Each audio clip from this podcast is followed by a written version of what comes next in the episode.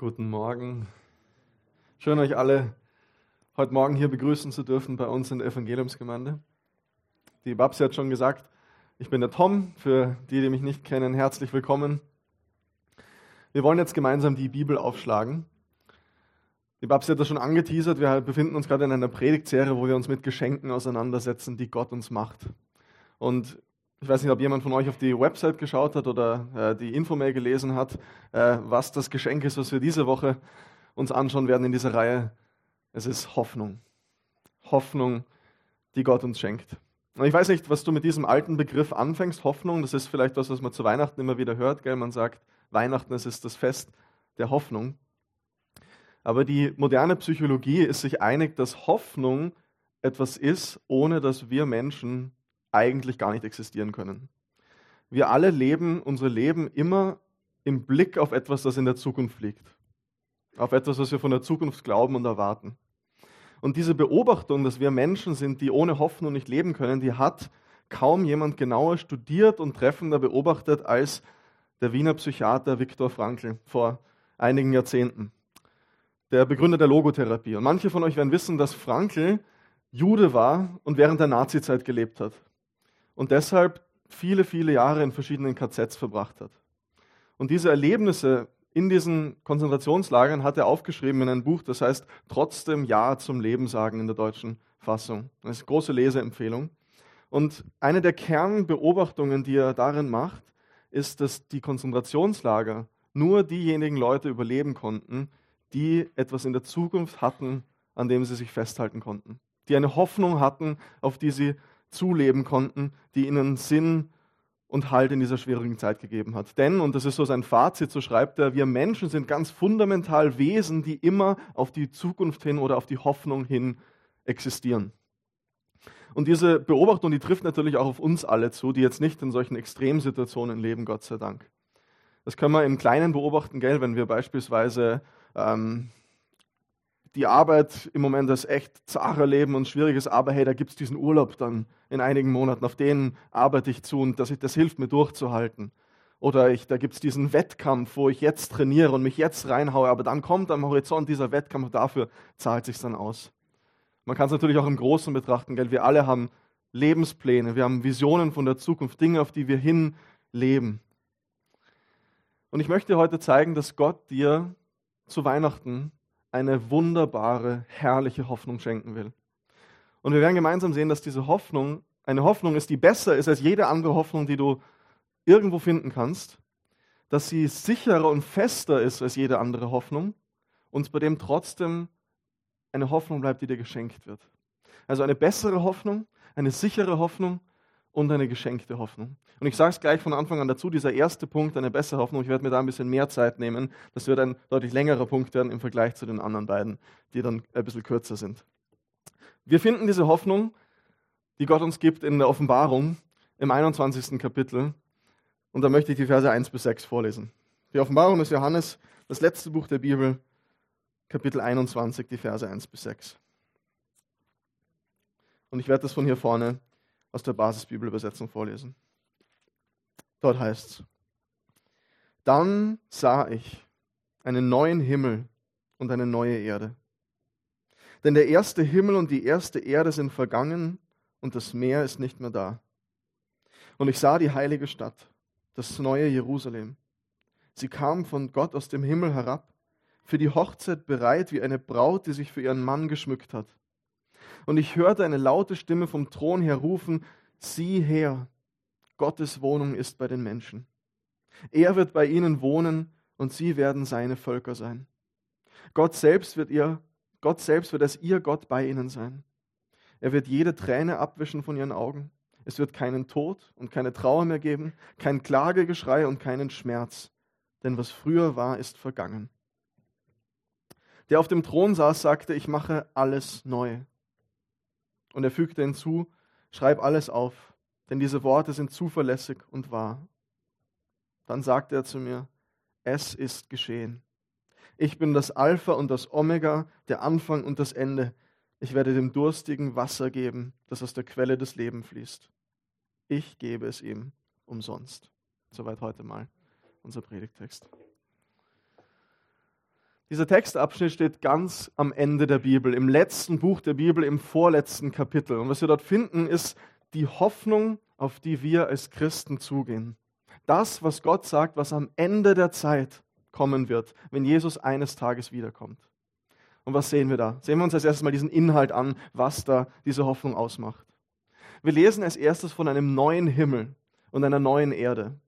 Und mit neu ist hier nicht neu im Sinn von zeitlicher Abfolge gemeint, so wie äh, neues Handy, altes Handy ist kaputt, weg damit, jetzt kommt halt ein neues Handy her, sondern es geht hier um eine wesenshafte Neuheit. Es geht um eine Erneuerung, es geht um eine Verwandlung, es ist eine Heilung, eine Läuterung, wo eine neue Erde und ein neuer Himmel kommen. Und das ist eine, vielleicht ist das ein bisschen neu für dich, aber in der christlichen Hoffnung vom Ende der Zeit, wenn wir vom ewigen Leben oder vom Himmel sprechen, da geht es nicht um irgendeine geistliche Realität irgendwo im Jenseits, so wie so in diesen klassischen Karikaturen, dass man dann auf so Wolken unterwegs ist, gell? Nein, es geht nicht darum, dass wir als Wolken, auf Wolken, als Seelen irgendwo existieren, sondern wir sehen hier, dass der Himmel herunterkommt auf die Erde. Und die Erde, auf der wir jetzt leben, erneuert wird und geheilt wird. Vielleicht kennen manche von euch die Narnia-Bücher von C S Lewis. Und in diesem letzten Buch, Der letzte Kampf, da versucht C S Lewis, das so ein bisschen auszudrücken, indem er Aslan, den Löwen, das alte Narnia verwandeln lässt. Und diese Kinder, die da die Protagonisten sind, die kommen dann in dieses neue Narnia hinein und sie sind ein bisschen verwirrt, weil sie erkennen alles wieder auf der einen Seite, aber trotzdem ist alles so anders und es ist irgendwie, irgendwie doch was anderes. Und dann lässt C S Lewis einen Charakter erklären, Zitat, das alte Narnia war nicht das richtige Narnia. Das hatte einen Anfang und ein Ende. Es war nur ein Schatten und ein Abklatsch des wirklichen Narnia, das immer hier gewesen ist und immer sein wird. Genauso wie unsere eigene Welt, unser Land und alles Übrige nur ein Schatten ist oder ein Abklatsch von etwas in Aslans wirklicher Welt. Und genauso ist es mit unserer Erde auch. All das Wunderschöne, was wir hier erleben, Wälder, Sonnenuntergänge, Bäche, Berge, all das ist nur ein Schatten und ein Abklatsch von der wirklichen Welt, in der wir eines Tages leben werden. Diese Welt wird verwandelt werden. Das ist das Erste, was wir hier sehen. Und wir werden, und wir werden in einer verwandelten, noch viel schöneren Version von all dem, was wir uns jetzt vorstellen können, leben, weil Gott alles neu macht. Und wisst ihr, das ist etwas, was mir unfassbar viel Trost gibt. Gerade angesichts der Klimakrise, in der wir stehen. Dass Gott eines Tages diese Erde heilen, neu machen und verwandeln wird und sie schöner sein wird, als wir es uns jemals vorstellen können. Und es ist mir wichtig, an dieser Stelle zu sagen, und wir haben darüber gesprochen vor einigen Wochen zu Erntedank, dass diese Hoffnung nicht etwas ist, was uns von unserer Verantwortung befreit, uns um die Bewahrung und Erneuerung der Schöpfung zu bemühen. Aber das ist jetzt nicht der Hauptpunkt hier, das soll nur dazu gesagt werden, wenn dich das interessiert. Gern, gern zurück zur Erntedank, ich glaube, das war Anfang Oktober, ähm, zwei Predigten zu Jesaja. Zeitnot.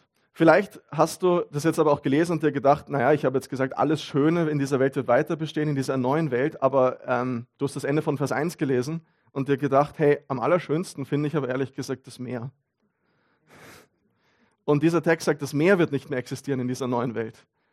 Das ist aber das, worauf ich mich am allermeisten freuen würde. Gerade in Österreich, gell, wir haben früher Meer gehabt, aber jetzt ist der Meerzugang weg und wir sagen uns, ah, ja.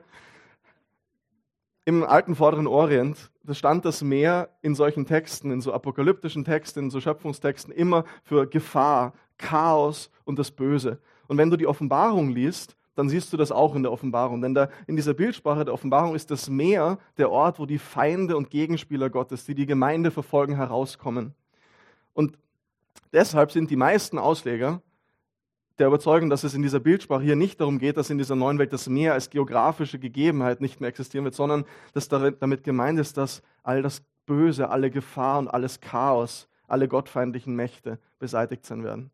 Und das sieht man auch ein bisschen daran, dass der Wortlaut und äh, wie es hier steht, sind vergangen, dann mit Vers vier, wo eben von all diesen Realitäten des Bösen und des Leids, die vergangen sein, übereinstimmt. Okay, noch ein Zeitnot. Also, was sehen wir hier? Als allererstes dieses Teil dieser Hoffnung am Ende der Zeiten. Wir sehen eine neue, verwandelte Erde. Eine wunderschöne Erde. Was sehen wir noch? In Vers zwei und drei steht, ich sah die heilige Stadt, das neue Jerusalem. Sie kam von Gott aus dem Himmel herab, für die Hochzeit bereit wie eine Braut, die sich für ihren Mann geschmückt hat. Und ich hörte eine laute Stimme vom Thron her rufen: Sieh her, Gottes Wohnung ist bei den Menschen. Er wird bei ihnen wohnen und sie werden seine Völker sein. Gott selbst wird als ihr Gott bei ihnen sein. Das Zweite, was wir sehen, ist ein Hochzeitsfest und die Tatsache, dass Gott bei seinen Menschen wohnt. Was bedeutet das? Wenn du die Bibel liest, so von vorn bis hinten, dann wirst du immer wieder merken, dass der Ausdruck Gottes Wohnung ist bei den Menschen, der hier vorkommt, sich quasi durch die ganze Bibel durchzieht und immer wieder an verschiedenen Punkten aufkommt. Damit geht es ganz am Anfang los im Garten Eden, dass der Mensch dafür gemacht wird, in der liebevollen Gemeinschaft mit seinem Schöpfer zu leben und damit verbunden in der liebevollen Gemeinschaft untereinander. Wenn du an dein Leben denkst, dann bin ich mir recht sicher, dass wenn ich dich frage, hey, was waren denn so die schönsten Momente deines Lebens oder die schönsten Momente im vergangenen Jahr, wenn wir zurückblicken, du vielleicht Dinge aufzählen würdest, wo es um Gemeinschaft und Liebe geht. Weiß nicht. Schöne Abende mit Freunden, Familie, Beziehung, was auch immer. Denn ganz fundamental ist Liebe und Gemeinschaft das, was unserem Leben hier Sinn gibt. Gell? Es gibt kaum ein Bedürfnis, das tiefer ist, das jemand von uns hat, als vollständig gekannt und echt sein zu können mit dem, wer wir sind und gleichzeitig vollständig akzeptiert und geliebt sein zu können. Und so war es ganz am Anfang, sagt die Bibel. Da heißt es von den ersten Menschen, sie waren nackt, komplett echt, komplett authentisch und sie schämten sich nicht. Aber wir lesen dann, dass die Menschen sich von Gott abwenden und diese Liebesgemeinschaft mit Gott, dass sie denen den Rücken zukehren und diese enge, nahe Gemeinschaft von Schöpfer und Geschöpf, von Gott und Kreatur, von Lebewesen und Leben zerbricht. Aber was so unfassbar spannend ist daran, es zerbricht nicht nur diese vertikale Beziehung, denn was ist das allererste, was Adam und Eva dann machen? Sie verstecken sich voreinander. Sie ziehen sich Feigenblätter an, um ihre Nacktheit zu bedecken. Und diese intime Gemeinschaft von uns Menschen zerbricht. Und so bleibt dann dieses vollständig gekannt sein, ganz echt sein und gleichzeitig vollständig geliebt sein in dieser Welt, in der wir leben, nicht viel mehr als ein Wunschtraum. Gell? Selbst in den engsten Beziehungen, die wir haben, verstecken wir uns voneinander. Wir haben Angst, was würde sein, wenn diese Person alles von mir wüsste? Was würde sie damit machen? Weil wir nicht wissen, hey, wird das ausgenutzt? Was passiert damit, wenn ich mich verletzlich mache? Und trotzdem gibt es doch kaum Momente, die schöner sind, oder? In dieser Welt, als die Momente, wo wir voreinander diese Fassaden niederreißen. So, wo es einen netten Abend mit Freunden gibt, mit gutem Essen und gutem Wein und es ist super Gemeinschaft und dann auf einmal erzählt jemand, wie es ihm wirklich geht. Und die Fassade geht runter und er sagt, hey, so geht es mir wirklich und lässt an dein Herz ran und dieser Abend gewinnt eine völlig neue Tiefe und eine neue Schönheit, weil dieses Echtsein auf einmal da ist. Und der Grund dafür ist natürlich, weil Weil das hier ein Funken des Göttlichen ist, weil in uns allen so eine Erinnerung da ist an diesen Urzustand, für den wir gemacht sind, vollständig geliebt zu sein und vollständig gekannt zu sein. Und wenn wir dann in der Bibel weiterlesen, dann sehen wir, dass Gott seinen Menschen immer nachgeht, um ihnen das zurückzugeben. Und so wählt er beispielsweise dann in Genesis siebzehn Abraham aus. Und er sagt, Abraham gibt ihm ein Versprechen und sagt, ich werde dein Gott sein und der Gott deiner Nachkommen. Etwas später im zweiten Buch Mose in Exodus sagt er zu Israel als Volk, euch werde ich als mein Volk annehmen und ich will euer Gott sein. Und dann in Levitikus, wieder ein bisschen später im dritten Buch Mose, meine Wohnung soll in eurer Mitte sein. Ich werde mitten unter euch leben, ich will euer Gott sein und ihr sollt mein Volk sein. Und das trifft dann in der Stiftshütte so ein bisschen zu und es trifft im Tempel zu. Gott ist endlich wieder unter seinem Volk. Es ist was Fantastisches geschafft, aber trotzdem ist das irgendwie nur stückweise, denn Die, es ist immer noch, der Zugang ist nicht offen. Niemand kann wirklich dazu, weil unsere Sünde uns vom heiligen Gott trennt. Aber dann, wenn wir weiterlesen, kommen wir ins Neue Testament. Und auf einmal heißt es in Johannes eins, Vers vierzehn, dass Jesus, der Gott selbst ist, unter den Menschen wohnte. Und wir seine Herrlichkeit sahen, sehen, sahen. Und wir sehen an dieser Stelle, dass all diese Zeichen, Tempel, Stiftshütte und so weiter, nur darauf hingedeutet haben, dass Gott selbst eines Tages zu Weihnachten Mensch wird, um diese Trennung zwischen Mensch und Gott ein für alle Mal zu überwinden. Und so sehen wir jetzt hier am Ende der Zeit in Offenbarung einundzwanzig, dass dieses Versprechen, dass Gott endlich wieder bei seinen Menschen wohnt, wahr wird. Und ein ganz zentraler Punkt in der christlichen Hoffnung vom Ende der Welt ist. Denn was bedeutet das? Es bedeutet, dass diese Liebe, für die wir gemacht sind und nach der wir uns sehnen, endlich wieder Realität wird. Diese Liebe, die wir hier erleben, die auch in ihren allerschönsten Momenten immer nur ein Vorgeschmack ist von dem, was kommen wird, Realität wird. Und das Spannende ist, der Text sagt, es kommt eine neue Stadt herunter. Und was ist denn eine Stadt? Wir leben hier in Wien, gell? Als ganz, ganz viele Menschen auf einem Punkt. Das heißt, es geht nicht um diese vertikale Dimension, es geht auch um diese horizontale Dimension. Es ist ein Hochzeitsfest mit Gott in einer neuen Stadt, in Liebe und Gemeinschaft miteinander. Okay, das war jetzt das Zweite, was wir vom Inhalt quasi gesehen haben. Also eine erneuerte Welt und grenzenlose Liebe und Gemeinschaft, für die wir uns sehnen. Das Dritte, was wir als Inhalt dieser Hoffnung sehen, sehen wir in Vers vier. Denn in Vers vier steht, er, das ist Gott, wird jede Träne abwischen von ihren Augen. Es wird kein Tod und keine Trauer mehr geben, kein Klagegeschrei und keinen Schmerz. Denn was früher war, ist vergangen. Und das Bild, das hier verwendet wird, dass wir alle noch mit den Tränen auf den Wangen, die wir in dieser Welt einfach weinen von dem Leid und dem Schmerz, der da ist, in diese neue Welt kommen. Und sind wir ehrlich, gell? Davon gibt es ja, genug. Vor ein paar Wochen, vor ein paar Wochen haben wir einen Gottesdienst gehabt, wo wir uns genau mit dem Thema auseinandergesetzt haben, mit dem Leid und dem Schmerz in dieser Welt. Und viele von uns haben so Tränen genommen und Dinge aufgeschrieben. Und das Bild, das dieser Text hier verwendet, ist, dass wir noch mit diesen Tränen auf den Wangen in diese neue Welt kommen und Gott sie uns abwischen wird, jedem Einzelnen.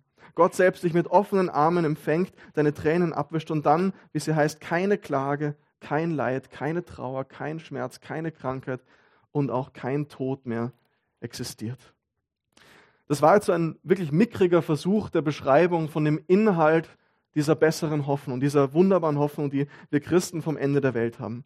Und ich habe es gesagt am Anfang, diesen ersten Punkt, den habe ich überschrieben, dass diese Hoffnung eine bessere Hoffnung ist. Was meine ich damit? Wir haben ganz am Anfang gesagt, dass wir Menschen Wesen sind, die ohne Hoffnung nicht leben können, dass wir alle was brauchen, auf das wir in der Zukunft zugehen, das uns Sinn im Hier und Jetzt gibt und womit wir es auch schaffen, die schweren Zeiten des Lebens zu durchstehen. Vor einigen Tagen hat der Thomas Brezina, der ja lange nicht mehr nur noch Kinderbücher schreibt, ein Buch veröffentlicht mit dem Titel Feder vom Himmel. vierundvierzig wahre Geschichten, die Hoffnung geben. Vielleicht schaut jemand von euch morgens Kaffee Puls, dann äh, werdet ihr das vielleicht mitgekriegt haben, weil da konnte man über Monate hinweg Geschichten, wahre Geschichten einschicken, Geschichten von Zuversicht und Hoffnung einschicken. Und der Thomas Brezina hat die dann gesammelt und jetzt in einem Buch veröffentlicht. Und das Ziel dieser wahren Geschichten ist, Hoffnung und Zuversicht zu geben für das Leben in dieser Welt.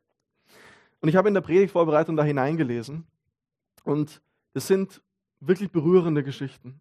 Geschichten von echten Menschen hier aus Wien, aus anderen Gegenden von Österreich, von Menschen, die schwere Zeiten durchmachen, die Herausforderungen meistern. Geschichten von romantischer Liebe, von Dankbarkeit im Leid und vom Auseinandersetzen und Abfinden mit dem Sterben geliebter Menschen und die in all dem nach Hoffnung ringen. Aber gerade bei diesem allerletzten Punkt, da ist mir, weil ich das gelesen habe, so deutlich geworden, warum diese christliche Hoffnung, die wir haben, eine so viel bessere Hoffnung ist. Denn wisst ihr, was niemand von diesen Menschen sagt, der davon schreibt, wie sie sich damit auseinandergesetzt haben, dass ein geliebter Mensch gestorben ist? Kein einziger von diesen Menschen sagt, ich freue mich darauf, ihn oder sie eines Tages wiederzusehen. Niemand sagt das. Und das ist natürlich der Grund dafür, weil das in unserem modernen westlichen Weltbild, wo für Gott und Leben nach dem Tod kein Platz mehr ist, nicht mehr funktioniert. Und da ist das Einzige, was wir tun können, wenn wir mit dem Tod ringen in unserer Kultur, uns damit auseinanderzusetzen und dann irgendwie halt damit abzufinden, es gehört halt zum Leben dazu. Sterben gehört halt zum Leben dazu und dann muss man ringen und sich damit abfinden. Beim König der Löwen, in dem Film, gibt es eine ganz berühmte Stelle, wo Mufasa, das ist der Vaterlöwe, dem Simba, dem jungen Löwen am Anfang erklärt, wenn wir sterben, werden unsere Körper zu Gras. Und die Antilopen fressen das Gras. Und somit sind wir alle eins im ewigen Kreis des Lebens. Und das ist natürlich ein Ausdruck genau von diesem modernen Ringen nach Hoffnung angesichts des Todes, wo kein Platz mehr ist für Leben danach, für Erneuerung danach, für Auferstehung, aber es, wir trotzdem danach ringen müssen, um Hoffnung zu finden. Und so sagen wir, hey, wir existieren weiter im ewigen Kreislauf des Lebens. Unsere Körper nähren die Pflanzen und es wird dann weiter gefressen und irgendwie existiert man schon weiter. Oder was in diesen Geschichten oft vorkommt, hey, wir tragen die Verstorbenen bei uns. In unseren Erinnerungen leben sie weiter. In Tattoos, die wir drauf haben, da leben sie weiter. Es ist ein Ringen nach Hoffnung, im Nicht-Klarkommen, damit das der Tod das Ende ist. Aber was ist das letztendlich wirklich für ein Trost? Denn wir haben vorhin festgehalten, dass das, was dem Leben wirklich letztendlich Sinn gibt in dieser Welt, Liebe und Gemeinschaft ist. Und der Tod reißt das auseinander. Und in dieser Hoffnung ist das kaputt, da ist nichts mehr, das ist auseinandergerissen. Und wir wissen, dass alle von uns hier, manche ganz besonders vielleicht in den letzten Monaten, dass es nichts Schmerzhafteres gibt als den Verlust eines geliebten Menschen. Weil diese Liebe und Gemeinschaft zerreißt und es keinen Weg zurück mehr gibt in dieser Welt. Aber die christliche Hoffnung, das, was wir hier gelesen haben, die sagt, hey, für die, die sich von Jesus mit Hoffnung beschenken lassen, da ist der Tod nicht das Ende, sondern es ist erst der Anfang des richtigen Lebens, eines Lebens in dieser neuen, geheilten Welt, in der der Tod gebrochen ist, alles Leid besiegt ist, wo grenzenlose Liebe herrscht, so wie wir es uns immer gewünscht haben und uns alle danach sehnen. Und diese Hoffnung ist so viel besser als alles, was dir unsere westliche, säkulare Kultur an Hoffnung geben kann.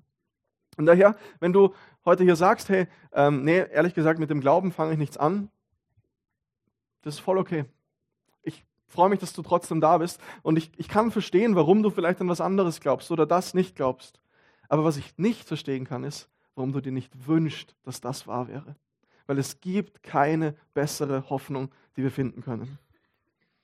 Okay, das war jetzt dieser erste lange Punkt, von dem ich gesprochen habe, zum Inhalt dieser besseren Hoffnung. Als zweites möchte ich euch zeigen, dass diese Hoffnung eine sichere Hoffnung ist. Eine Hoffnung ist, die fest steht, auf die du dich verlassen kannst und auf die du dein Leben bauen kannst. Denn wir lesen in Offenbarung einundzwanzig, in unserem Text in Vers fünf und sechs folgendes. Der auf dem Thron saß, sagte, ich mache alles neu. Und er fügte hinzu, schreib alles auf, denn diese Worte sind zuverlässig und wahr. Dann sagte er zu mir, es ist geschehen. Ich bin das Alpha und das Omega, der Anfang und das Ende. Wer ist es, der uns diese Hoffnung gibt? Wer ist es, der all das verspricht? Es ist das A und das O, das Alpha und das Omega, der Anfang und das Ende, der, der auf dem Thron saß. Es ist der Herr der Geschichte, der souveräne Herrscher, der vom Anfang des Universums und weit in die Vergangenheit davor, von aller Ewigkeit bis in alle Ewigkeit regiert. Und deshalb auch über alles dazwischen drin souverän herrscht. Und dieser jemand ist es, der sagt, ich mache alles neu. Dieser jemand ist es, der sagt, ich gebe dir Hoffnung. Und warum ist das wichtig? Die menschliche Geschichte ist voll von Versuchen, wo wir sagen, hey, wir machen jetzt alles neu. Wir schaffen jetzt eine neue, eine bessere Welt, gerade hier im Westen. Durch Bildung und Gesetzgebung, so die Vision der Aufklärung und der Moderne. Durch wirtschaftliche Erfolge oder Friedensbemühungen. Und dieses Versprechen, diese Vision einer besseren Zukunft, einer Hoffnung, ist auch was fundamental hinter all den großen politischen und wirtschaftlichen Ideologien des letzten Jahrhunderts stand. Eine gerechte Gesellschaft, die klassenlos ist, wo alle in Gleichheit leben können. Oder eine freie Gesellschaft in Wohlstand. Und mit diesem Wohlstand kommt die geheilte Gesellschaft dazu. Wenn man sich die grundsätzlichen Texte dieser Visionen ansieht, so Kommunismus, Kapitalismus, was auch immer, dann, dann geht es da nie nur um ein wirtschaftliches, politisches Programm, sondern es steht immer so eine Vision von einer besseren Zukunft dahinter. Aber das vergangene Jahrhundert hat wie kaum eines davor gezeigt, dass all diese menschlichen Versuche, eine neue Welt zu schaffen, scheitern, krachen, scheitern. Dass dieser konstante Fortschrittsglaube scheitert. Ich verweise an dieser Stelle, ich zitiere es jetzt nicht, weil das zu lang dauern würde, aber immer wieder auf Yuval Noah Harari, der ein Buch geschrieben hat, das heißt Sapiens, eine kurze Geschichte der Menschheit, und der, nachdem er all die Erfolge von uns Menschen aufzählt und all diese Entwicklung über Jahrhunderte und Jahrtausende, am Ende dabei rauskommen muss, dass er sagt, hey, im Endeffekt die wirklichen Probleme des Menschen, die haben wir nicht gelöst. Es ist, wir sind gescheitert, dieser Fortschrittsgedanke ist gescheitert, und was jetzt? Die Universität Leipzig hat vor zwanzig einundzwanzig eine große Studie unter Teenagern und jungen Erwachsenen durchgeführt und die Ergebnisse dann in einer Podcast-Serie veröffentlicht. Und dieser Podcast trägt den Titel Generation Zukunftsangst. Generation Zukunftsangst. Die einzelnen Folgen sind Angst vor Klimakrise, Angst vor Armut, Angst vor Krieg, Angst vor Krankheit und so weiter. Und das Ergebnis dieser Riesenstudie war, dass meine Generation, diese, die, die junge Generation, und das gilt natürlich nicht nur für junge Menschen, gell, ähm, wenn wir in die Zukunft blicken, nicht Hoffnung und Zuversicht sehen, sondern vor allem Angst. Weil es eigentlich keinen Grund gibt zu erwarten, dass die Zukunft besser wird, wenn man nach vorne schaut. Und deshalb erfüllt einen der Blick nach vorne eben nicht mit Hoffnung und Zuversicht fürs Hier und Jetzt, sondern mit Angst, sodass sie davon sprechen, es ist die Generation Zukunftsangst, wo Zukunftsangst so ein ganz lebensbestimmendes Gefühl ist. Und ich habe vor kurzem einen Song gefunden, ein Lied gefunden von einem deutschen Künstler, der dieses Lebensgefühl versucht hat, in einen Song zu packen. Und ich möchte euch davon die erste Minute circa vorspielen. Und das Lied heißt Der letzte Song, in Klammer, alles wird gut, von Felix Kummer. Und da hören wir uns so die erste Minute mal an. Ich finde das ein unfassbar starkes Lied. Denn er fängt damit an zu sagen, hey, ich würde dir gern deine Angst nehmen. Generation Zukunftsangst, das sind die jungen Menschen, die sagen, ich würde dir gerne deine Angst nehmen, aber mir fehlt das Werkzeug dazu. Ich wäre gern voller Hoffnung und voller Zuversicht, aber wenn ich nach vorne schaue, gibt es keinen Grund dafür. Ich, hab, ich kann es eigentlich nicht sagen. Und trotzdem ist diese Hauptaussage von diesem Lied, es geht nicht ohne, ich kann nicht ohne. Und deshalb bleibt nichts anderes übrig, als einfach zu sagen, okay, trotz all dem, alles wird gut. Obwohl wir Menschen schlecht sind und die Welt am Arsch ist, wie es da gesagt wird, alles wird gut. Obwohl das System defekt ist und die Gesellschaft versagt, alles wird gut. Es fühlt sich nicht danach an, aber alles wird gut. Und ich finde das unfassbar stark, weil es drückt so diese Sehnsucht nach Hoffnung aus, dieses ich kann nicht ohne Hoffnung in die Zukunft blicken, ich kann nicht vorangehen, aber eigentlich gibt es keinen Grund dafür, deshalb bleibt mir nichts anderes übrig, außer dieses Wunschdenken und dieser blinde Optimismus zu sagen, alles wird gut, auch wenn alles dagegen spricht, ich halte daran fest, alles wird gut, obwohl es keine Grundlage dafür gibt. Aber der Punkt ist natürlich, es gibt eine Grundlage, es gibt eine bessere Hoffnung, eine sichere Hoffnung, weil Gott diese Welt neu machen wird. Weil er sie heilen wird. Wir schaffen es nicht, aber Gott ist es, der das tut. Und nicht nur das, er hat es schon getan. Wir sagen oft, gell, die einzigen zwei Dinge, die im Leben sicher sind, sind was? Sterben und Steuer zahlen, genau. Sterben und Steuer zahlen. Das sind die einzigen beiden Dinge, die im Leben sicher sind, sagen wir oft. Aber wir Christen, wir haben noch eine viel größere Sicherheit. Diese Hoffnung, auf die wir zugehen. Denn wenn wir genau diesen Text lesen, wenn du das genau liest, dann wirst du in Vers sechs sehen, dass Gott dort sagt, es ist geschehen. Das ist Vergangenheitsform. Das ist nicht eine Hoffnung auf die, äh, vielleicht irgendwann, sondern es ist geschehen. Es ist keine Möglichkeit. Gott, der souveräne Herr der Geschichte, der Anfang und das Ende, sagt, es ist bereits geschehen. Alles Nötige ist getan. Und wo? Dieses Es ist geschehen erinnert uns natürlich daran, dass Jesus am Kreuz sagt, es ist vollbracht. Jesus ist gestorben und auferstanden. Der Tod ist bereits besiegt. Es ist alles geschafft. Der Sieg ist bereits gewonnen. Wir warten nur noch auf die Erfüllung. Das heißt, für uns Christen gibt es nicht nur diese zwei Dinge, die im Leben sicher sind, Sterben und Steuerzahlen, die auch. Aber wir haben diese große Hoffnung, die sicher ist. Dieses ewige Leben, dieses ewige Zuhause, auf das wir zugehen. Und mein Punkt ist, auf diese Hoffnung kannst du dein Leben aufbauen. Es ist ein geschichtlicher Fakt, dass das funktioniert. Dass das, auf diese Hoffnung sein Leben aufbauen, funktioniert. Denn diesen Text, die Offenbarung des Johannes, dieses, was wir gerade gelesen haben, ist original vom Apostel Johannes an eine Gruppe von Gemeinden, eine Gruppe von Christen im ersten Jahrhundert geschrieben worden, die massives Leid erlebt haben. Die unter der ersten richtigen Verfolgungswelle gestanden sind. Unter Kaiser Domitian am Ende des ersten Jahrhunderts. Und diese Menschen wurden in, in den Arenen wilden Tieren zum Fraß vorgeworfen, sie wurden zu Tausenden gekreuzigt, sie wurden verbrannt. Furchtbare Dinge. Aber wisst ihr, die Geschichtsschreibung erzählt uns, nicht nur die christliche Geschichtsschreibung, die säkulare Geschichtsschreibung erzählt uns, die sind in diese Arenen gegangen und haben Lieder gesungen. Die sind dem Tod mit erhobenem Haupt entgegengegangen, weil sie diese Hoffnung hatten. Weil sie wussten, der Tod ist nicht das Ende, es ist erst der Anfang der Herrlichkeit, es ist nur der Durchgang zum wahren Leben in Fülle und Freiheit. Und diese Haltung war unfassbar ansteckend, sodass der Kirchenvater Tertullian dann schreibt, das Blut der Märtyrer war der Same der Kirche in dieser Zeit. Es ist sozusagen, je mehr sie verfolgt wurden, desto mehr Leute sind dazugekommen und sind zum Glauben gekommen, weil die Leute gesehen haben, wie diese Christen im Tod begegnen und gesagt haben, das gibt's nicht, die haben eine Hoffnung, das brauche ich auch. Aber das war nicht nur damals so. Eins der berühmtesten Gesichter des Widerstands in der Nazizeit ist Sophie Scholl. Eine junge Frau, die hingerichtet wurde für Widerstand gegen die Nazis. Und auch diese junge Dame war Christin. Und es ist uns das letzte Gespräch, das sie mit ihrer Mutter hatte, überliefert. Und wisst ihr, was die letzten Worte waren, die ihre Mama ihr gesagt hat, bevor sie hingerichtet wurde? Es war, gell Sophie, Jesus. Und die Sophie sagt als Antwort darauf, ja Mama, aber du auch. Und dann ihre Mama verständlicherweise komplett aufgelöst und sagt, hey, mein Liebes, bedeutet das, du wirst jetzt nie wieder zu mir nach Hause zur Tür hereinkommen. Und Sophie sagt, ach Mama, die paar Jahre noch. Die paar Jahre noch im Vergleich zur Ewigkeit. Die paar Jahre noch. Und der Henker, der sie dann hingerichtet hat, der schreibt tatsächlich in sein Tagebuch dann später auf, der hat tausende Leute hingerichtet in der Nazizeit und der sagt, ich habe noch nie einen Menschen so sterben gesehen wie diese junge Dame. Warum gebe ich diese drastischen Bilder mit, diese wirklich drastischen emotionalen Bilder mit? Warum gebe ich das mit? Weil das die Macht ist dieser besseren Hoffnung, die wir haben. Das ist die Macht dieser besseren Hoffnung, die wir haben. Diese Hoffnung kann alles ertragen. Und deshalb an dich, ich weiß nicht, was du gerade durchmachen musst. Ich weiß nicht, was das letzte Jahr mit sich gebracht hat oder wovor du ins nächste Jahr blickst, was da für Angst ist. An Diagnosen mit Krankheit, an Todesfällen, an äh, finanziellen Sorgen, was auch immer. Diese Hoffnung kann das tragen.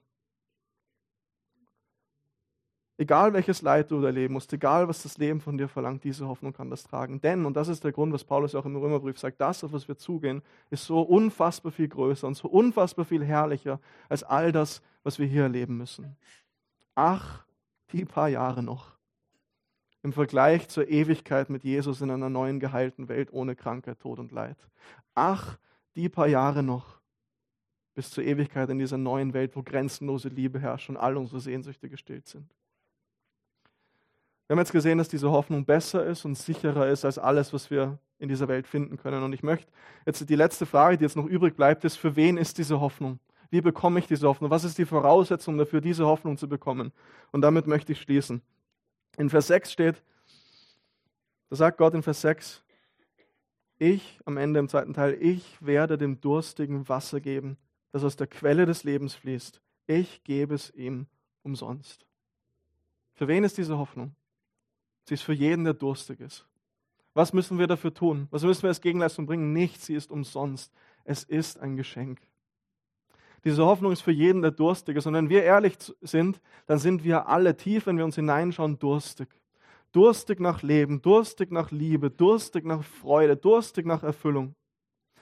Und diese Sehnsüchte, die wären nirgendwo größer ersichtlich, als in dem unfassbaren Erfolg, den Fantasy-Literatur und Fantasy-Filme in den letzten Jahrzehnten gehabt haben. Wenn du in den vierziger oder fünfziger Jahren des letzten Jahrhunderts, so vor siebzig Jahren, in ein Buchgeschäft gegangen wärst, dann hättest du dort kein einziges Fantasy-Buch gefunden oder kaum, kaum Fantasy-Bücher gefunden. Nur, also Fiction schon, also so äh, Romane und alle möglichen Dinge, aber dieses Genre Fantasy, das existierte damals nicht. Jetzt, wenn du zum Thalia gehst oder in ein anderes Buchgeschäft, da gibt es einen ganze, ganzen Raum, der nur gefüllt ist mit Fantasy-Büchern. Und bei den Filmen ist es ja das, genau das Gleiche oder den Serien. Warum ist das so?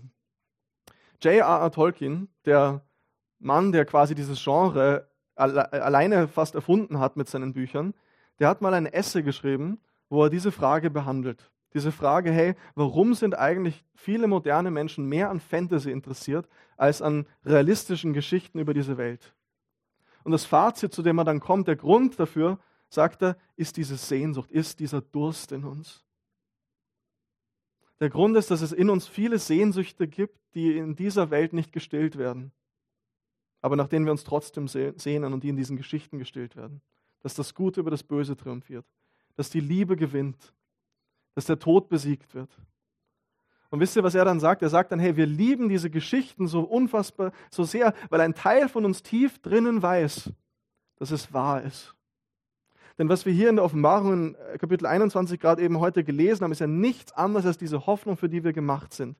Und es ist kein Zufall, dass das Genre Fantasy-Literatur dann so groß wird, genau in dieser Zeit so groß wird, wo wir uns als Kulturen abwenden vom christlichen Glauben und der Hoffnung, die dieser mit sich bringt, mit dem Leben nach dem Tod. Aber weil wir nicht ohne können, entsteht dieses Genre, wo es genau um diese Sehnsüchte geht, wo das Gute triumphiert, wo der Tod besiegt wird, wo Liebe ohne Ende herrscht und wir lesen Fantasy-Bücher, schauen diese Filme und es fühlt sich fantastisch an, oder? So für einen kurzen Moment zu entfliehen dieser, dieser Welt und hineinzutauchen in diese Welt, in der diese Sehnsüchte wahr werden. Aber Tolkien sagt, der Grund, warum das sich so gut anfühlt, ist, weil es wahr ist. Weil Jesus tatsächlich von den Toten auferstanden ist und den Tod besiegt hat und alle diese Sehnsüchte eines Tages wahr werden. Und hier bei Jesus ist auch die Antwort auf die Frage, wie wir zu dieser Hoffnung kommen. Denn es heißt, für alle, die durstig sind, ist diese Hoffnung.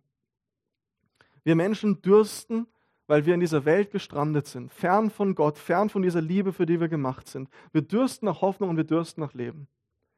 Als Jesus am Kreuz hing, da sagte er, ich dürste. Ich dürste. Und damit meint er nicht nur Wasser, weil direkt kurz darauf sagt er dann diesen berühmten Satz, mein Gott, mein Gott, warum hast du mich verlassen? Was Jesus am Kreuz tat, ist diesen absoluten Durst, diese völlige Hoffnungslosigkeit, diese völlige Abgeschnittenheit von Gott, die komplette Finsternis und Verzweiflung ertragen hat für uns, damit wir es nicht müssen. Und dann ist er wie Gandalf in Herr der Ringe in die Tiefe und in die Finsternis gestürzt, hat gerungen mit dem Bösen und dem Tod, ihn niedergestreckt und ist zu neuem Leben auferstanden. Und jetzt möchte er jedem, der das möchte, dieses Leben, diese Gemeinschaft und diese Hoffnung schenken. Was musst du tun dafür? Nichts. Du musst dich nur beschenken lassen. Liebe Freunde, Jesus möchte dir zu Weihnachten eine bessere Hoffnung schenken, eine herrlichere und bessere Hoffnung schenken als alles, was du dir vorstellen kannst. Egal, was du durchmachen musst, diese Hoffnung kann das tragen. Und deshalb lasst uns unseren Blick auf diese Hoffnung richten. Bei allem Leid und allem Schmerz, den du erleben musst, leben wir auf diese Hoffnung hin und wir werden erleben, dass diese Hoffnung uns durchtragen wird, bis wir eines Tages durch die Tore des himmlischen Jerusalems gehen und Jesus uns mit offenen Armen empfängt, dir deine Tränen von den Wangen abwischen wird und du für alle Ewigkeit zu Hause ankommst. Lassen wir uns dieses Weihnachten wieder neu oder zum allerersten Mal von dieser Hoffnung beschenken. Amen.